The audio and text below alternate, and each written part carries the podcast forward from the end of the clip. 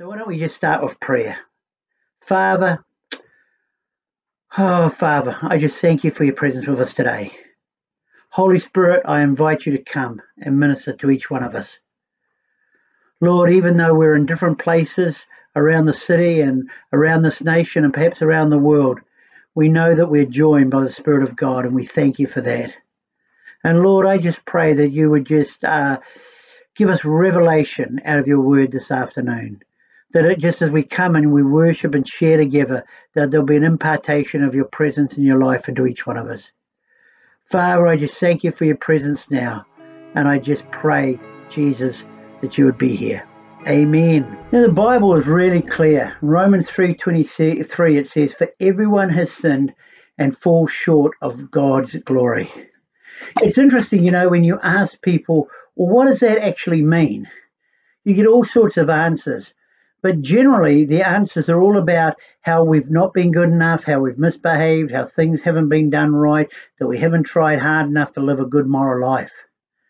And so the solution to that problem is that we need to work harder to be better, we need to do good. Really, our job is to embrace a moral system, to live by it, and thus become good people in contrast to being bad people. Well, I have news for you. That is not what God wants of us.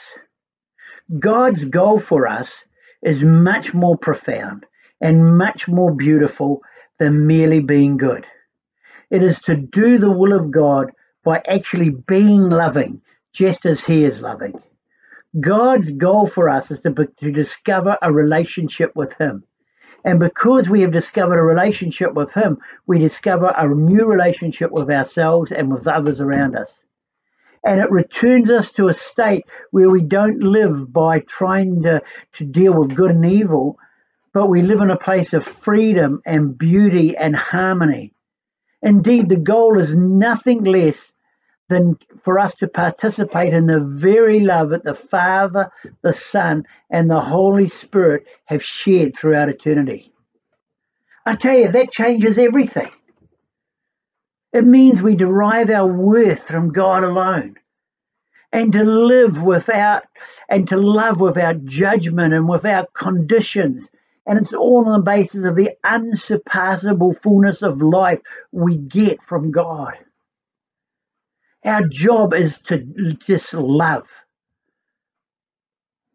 And as we do this, the love of God eternally abides in us, and the world sees it and is drawn to it. Whatever good we need to do and whatever evil we need to avoid is done as a result of encountering this great love of God.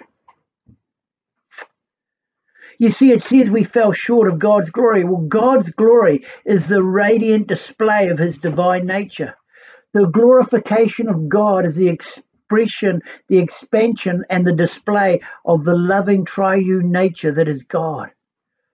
God wants people who he to whom he can express himself. And as a result, express who God is and how they relate to him, how they relate to themselves, and how they relate to others. God does have a plan for mankind. In God's plan, each created individual would receive God's love and life, filling the God shaped vacuum in the core of his or her being.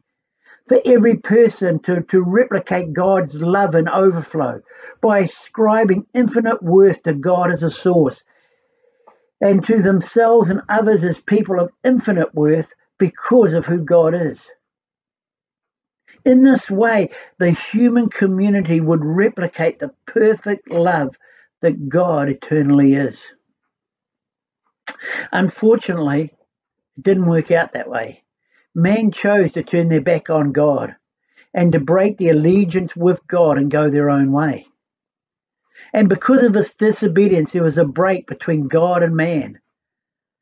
This break in intimacy that meant that man no longer could be who God created him to be and the and the result was an existence that was full of disconnection disconnection not only between man and god but from also from other human beings and ultimately in many ways from our own selves of knowing who we are and being happy with who we are God never wanted it to be like that.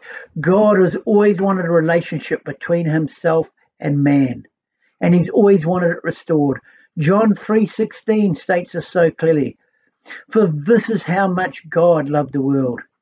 He gave his one and only unique son as a gift for us. So now everyone who believes in him will never perish but experience everlasting life.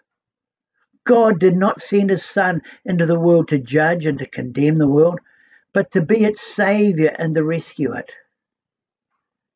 First John 3:16 says, "This is how we have discovered God rea- uh, sorry, this is how we have discovered love's reality. Jesus sacrificed his life for us." Do you know that the supreme definition and example of love is Jesus Christ? In the person of Jesus Christ, especially in his dying on Calvary, we see what true love is like because we see what God is like. Jesus revealed a God who sacrificed himself for sinful humanity.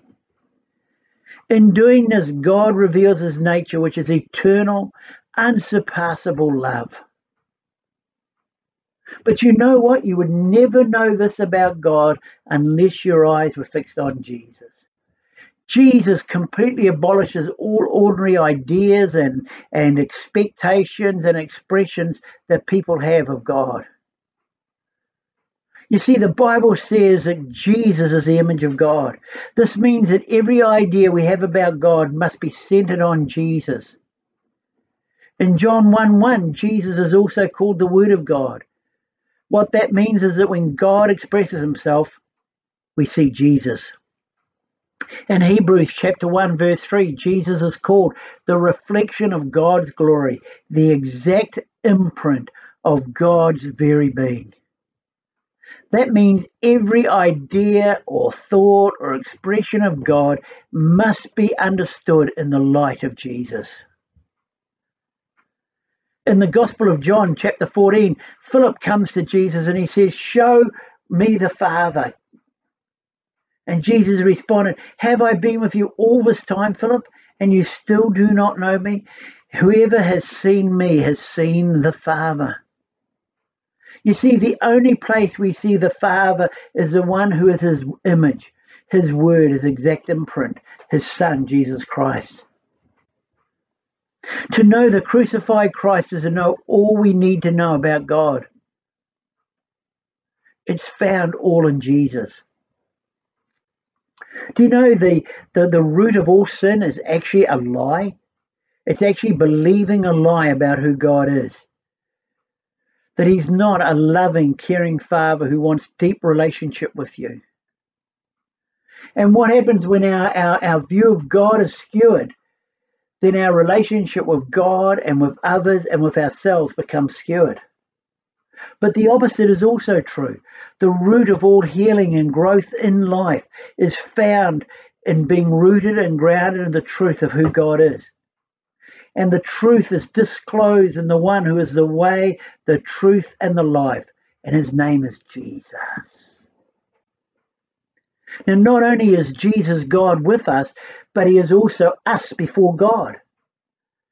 Scripture declares that when any when, when, when anyone says yes to God's invitation, when anyone places their trust, their faith in Jesus, they are placed in Christ Jesus.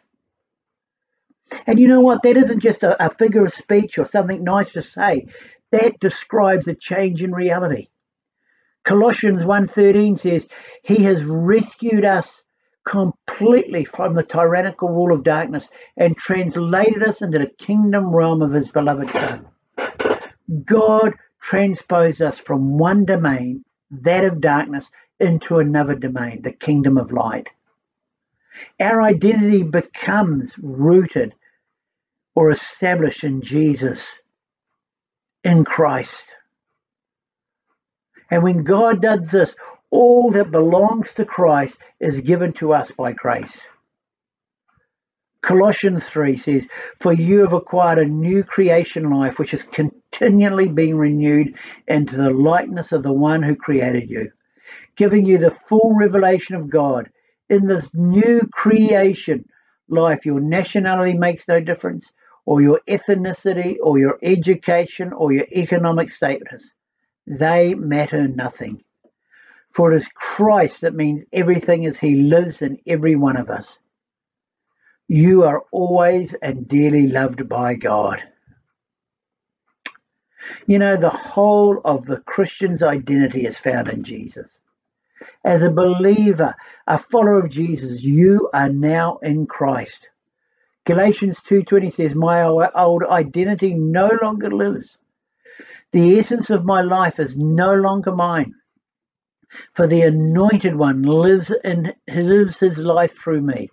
We live in union as one." Wow. My new life is empowered by the faith uh, in the Son of God who loves me so much that he gave himself for me and dispenses his life into mine. So, what does that mean? Well, you know, the Bible gives us a whole lot of descriptions, a whole lot of uh, explanations of what it means for us to be in Christ. Here's just a sample of some of the things that Scripture says every person who is in Christ is. They are redeemed and reconciled to God. They are given the free gift of eternal life. They are freed from condemnation, given grace, and forgiven by God. They are set free from the law of sin and death by the Spirit of life in Christ Jesus. They are ones who God has called the source of his or her life. They are set apart and called Holy One. They are established, set on firm ground. They are enabled to see the glory of God in the face of Jesus. They are a new creation. They are given a blessing promised Abraham. They are made a child of God. They are one who has obtained an inheritance that is imperishable, undefiled, and unfailing. They are blessed with every spiritual blessing. They are raised up and seated in heavenly places with Christ. They are given the immeasurable riches of God's grace. They are brought near to God, however far away they were once. They are called God's eternal glory. They are made participants in his divine nature. What an incredible list. When we enter into a relationship with Jesus, this is how we truly are. Everything God is toward us and everything we are before God is found in Christ. You know, we see this powerfully expressed in a prophecy in Isaiah 42 when God prophesies of the coming Messiah. He says, I have given you as a new covenant to the people.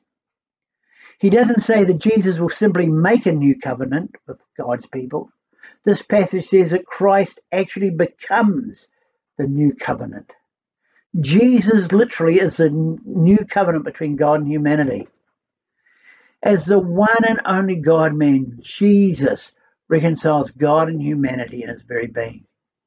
In God, we participate in God's own eternal love. God chose us in Christ Jesus, it says in the Bible, before the foundation of the world to be holy and blameless before Him in love. You see, from the very beginning, God chose to have a people who would be an object of His eternal love, as Christ is the object of His eternal love, and who would therefore be holy and blameless before Him, just as Jesus is holy and blameless before Him.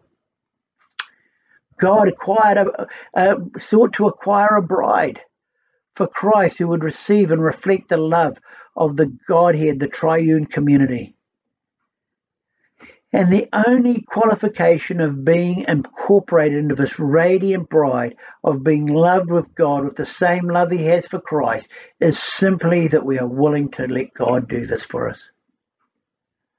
The very same love that the Father has for the Son is now given to us for we are in the Son.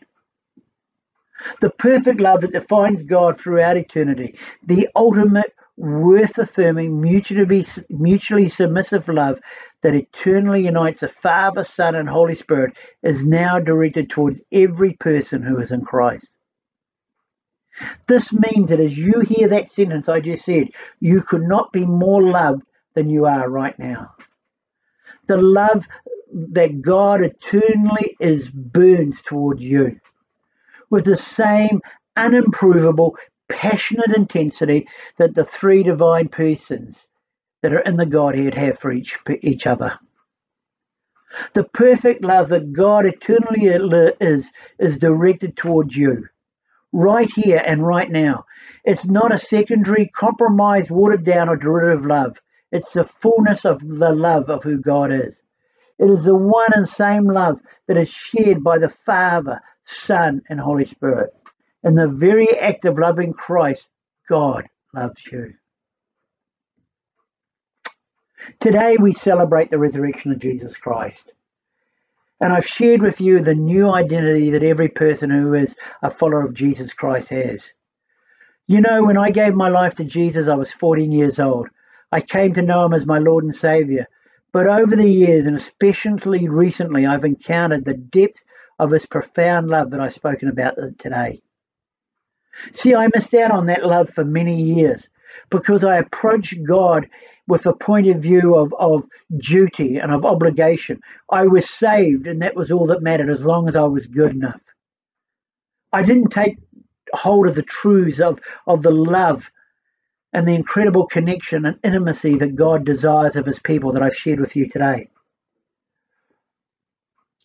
You see, we enter into the most profound, deep, loving relationship in all of existence. The death and resurrection of Jesus Christ brings us into the dynamic of that relationship with Father, Son, and Holy Spirit. We now live and exist at a new level as a new creation of this love relationship. Second Peter 1 says, Everything we could ever need for life and complete devotion to God has already been deposited in us by his divine power.